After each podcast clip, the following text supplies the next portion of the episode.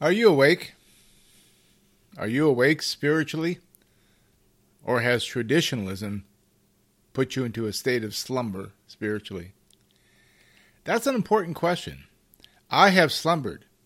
In my 50 years as a Christian, I have found myself slumbering quite often. In fact, I suspect there have been whole seasons of my life that I was in a state of spiritual slumber. I started out well. I started out with enthusiasm, delight. I'd had a regenerate experience with the Holy Spirit. I was falling in love with my Bible. I was uh, learning to find fellowship. And then I got involved in some kind of a theological system or a paradigm or a church denomination.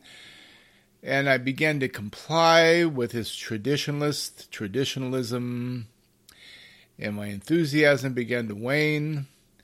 Uh, I wasn't uh, losing my faith. I wasn't uh, overtly um, in a state of crises. I was just slowly but surely being put into a state of slumber. And there's nothing more conducive to slumber, spiritual slumber, than traditionalism. I spoke with you recently on another episode about the nature of traditionalism based on Mark chapter 7, verses 1 through 22. I'd encourage you to read that. Mark chapter 7, verses 1 through 22. Traditionalism, unlike apostolic tradition, which is good and, and spirit inspired and, enabled and enabled, empowered, traditionalism is man made religion masking as Christianity and places the observation of its traditionalist practices and its views over the Word of God. Traditionalism, by its very nature, serves as a template over the Word of God. So you may believe that you're a, a Bible Christian, that you read your Bible regularly, and perhaps you do.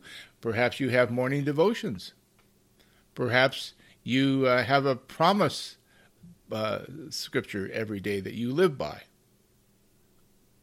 Or perhaps you just don't really know how to read your Bible and so you've learned to rely on study Bibles, say, like the uh, famous Reformation Study Bible, or the uh, MacArthur Study Bible, or the Ryrie Study Bible, or the Scofield Study Bible, or any number of study Bibles that are all available to you today to help you understand a traditionalist, a traditionalism, without having to actually discover the truth for yourself.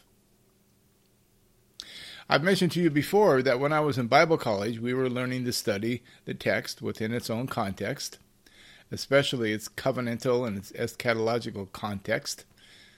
And our professor was quite severe about the fact that we were to read the text and read it through in, in its entirety. We were to read it from two, three, four translations, to do our own observation work, to do our own interpretive work and discover the joy of hearing the Word of God, unearthing, uncovering the Word of God for us that day, for ourselves. And to learn to do that daily. And to do that, and then, if we wanted to refer to a study Bible or to a commentary, we were welcome to do it, or a popular preacher like somebody on, say, Sermon Audio. but we first had to do our own work.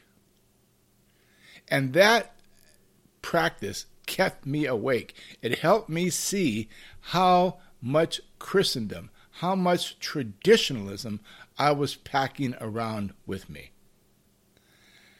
Now, when I say traditionalism, again, I mean man made religion masking as Christianity. It sounds like Christianity, it looks like Christianity, it uses terminology and symbols of Christianity. And the most common form of traditionalism is that which was imported into the colonies and into the United States from Europe and the state church system. It is simply a matter of historic fact, my dear beloved brothers and sisters, that the European state church was more Christendom than Christianity. And it was grounded in the traditionalist views of men. Now, the gospel was present in European uh, church history, but it had to be annotated, it had to be trimmed, it had to be redefined, it had to be distorted in order to fit and comply with the state authorities in the state church system. Again, this is just simple church history. You can read the history of the Reformation, and within the second generation after Luther, this is exactly what happened. You developed into simple, sleeping, dead orthodoxy because they failed to make a clean and permanent break with the state church system. And so, what started as a revival of sola scriptura, a return to the authority of Scripture, developed into a simply another form of Protestant Catholicism. With all of its traditions, all of its creeds, all of its confessions. And the populace lost their taste for the Scripture alone. And so it is today. The average Christian is very dependent upon traditionalism. And traditionalism is a spiritual sedative. It puts you into a state of slumber. And so you don't question the tradition. You just comply. You just faithfully attend. You reach into your pocket and you pay your 10% of your gross income. You attend church on Sunday. You are sure, in some traditions, to keep Sunday as if it were the Sabbath. Some of you would baptize your Christians, your, your excuse me, you baptize your children as Christians, uh, thinking that you're carrying forward the Mosaic law regarding circumcision or the covenant of Abraham, even. All of these things start coming forward, just like what happened in, in Galatians chapter 3, where Paul asks the Christians there, Oh, you foolish Galatians! Who hath bewitched you? These people in Galatia had had a genuine experience with the Spirit. These were, re- these were regenerate people. They had been they had heard the gospel and responded with faith. They had been regenerated by the Spirit. They were experiencing blessing. They were experiencing even miracles. It was a powerful time in the churches of Galatia. But then the churches were invaded by traditionalists. And they came in and began to set up human paradigms, human rules, man made rules to ultimately nullify the Word of God and to lull these people into slumber. Let me give you a few texts to illustrate what I'm saying here. Revelation chapter 3, we read that the risen Christ is speaking to the church in Sardis. And he says this quote, To the angel of the church in Sardis, write, These are the words of him who holds the seven spirits of God and the seven stars. I know your deeds. You have a reputation of being alive, but you are dead. Wake up! Strengthen what remains and is about to die. For I have found your deeds unfinished in the sight of my God. Remember, therefore, what you have received and heard, hold it fast and repent. But if you do not wake up, I will come like a thief, and you will not know what time I will come to you. End quote. That's Revelation chapter 3, verses 1 through 3. There's another text that is similar to that regarding Christian lifestyle and behavior and how we can tell whether or not we are actually asleep. And Paul refers to that in Ephesians chapter 4, beginning with verse 29. He says, Do not let any unwholesome talk come out of your mouths, but only what is helpful for building others up according to their needs, that it may benefit those who listen. So, how you talk, your communication style, how you treat others verbally, as an indicator as to whether or not you're asleep or awake. And do not grieve the Holy Spirit of God, with whom you were sealed for the day of redemption. Get rid of all bitterness, rage, and anger, brawling and slander, along with every form of malice. Be kind and compassionate to one another, forgiving each other, just as in Christ God forgave you.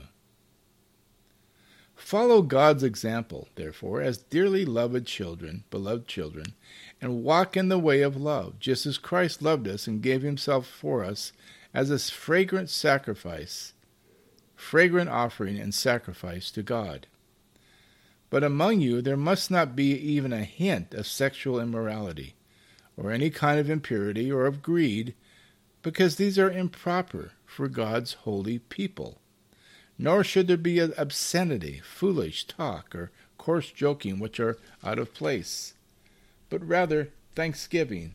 For this you can be sure no immoral, impure, or greedy person, such a person is an idolater, has any inheritance in the kingdom of God, any inheritance in the kingdom of God, of Christ, and of God. Let no one deceive you with empty words. There we go. For because of such things, God's wrath comes upon those who are disobedient. Therefore, do not be partners with them. Now, he's speaking of people who are being openly disobedient to the gospel.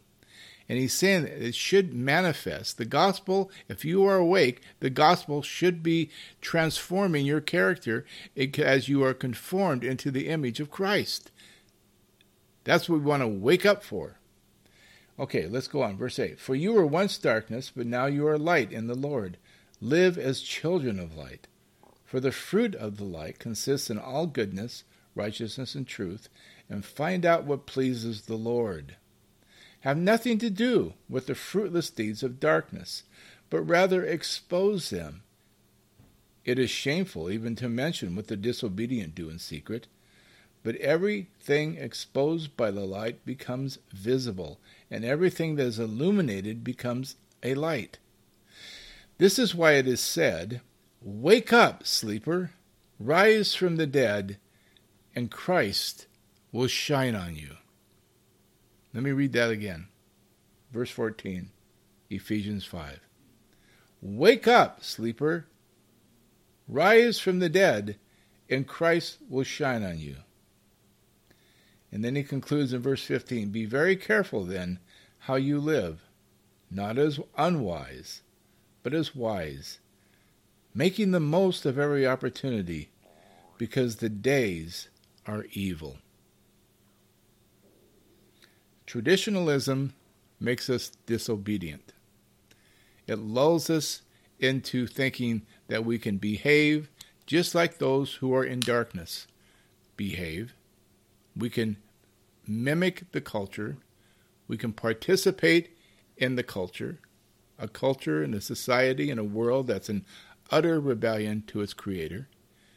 And if we do certain things, if we go to church and we participate in the sacraments, or we, you know, we maybe go to a Bible study, or we have our morning devotions, that somehow we have been separated out far enough that we're not going to be really caught up in that. But that's to be asleep, folks. Paul is speaking here of what the behavior, and please hear me now, the behavior of those who no longer believe to this present evil age should be. You belong to the future kingdom that with the coming of Christ invaded the present. And you are now under a new covenant that he consecrated with his own blood and you are a new creation. The new heaven and the new earth spoken of in Revelation 21 has already begun in you. The new creation has come in you, so that you're in a now, though not yet fully realized, state. Therefore, you do not belong to this present evil age. You do not belong to this world. So don't let religious traditionalism, don't let the world and its glitter and its gold and its attractions and its distractions cause you to fall asleep. But rather, wake up. Let me close with a reading from our Lord's words himself in Mark chapter 13. Are you feeling a little more awake as I do this? Are you realizing that perhaps you've been in a slumbered state for quite a while? I know I am. I need to hear this as much as anyone else. I'm just your brother in Christ. I'm not some elevated clergyman standing up piously reading over you and telling you what to do when I don't practice it. Quite on the contrary. I'm a desperate man. I need the Lord's mercy every hour.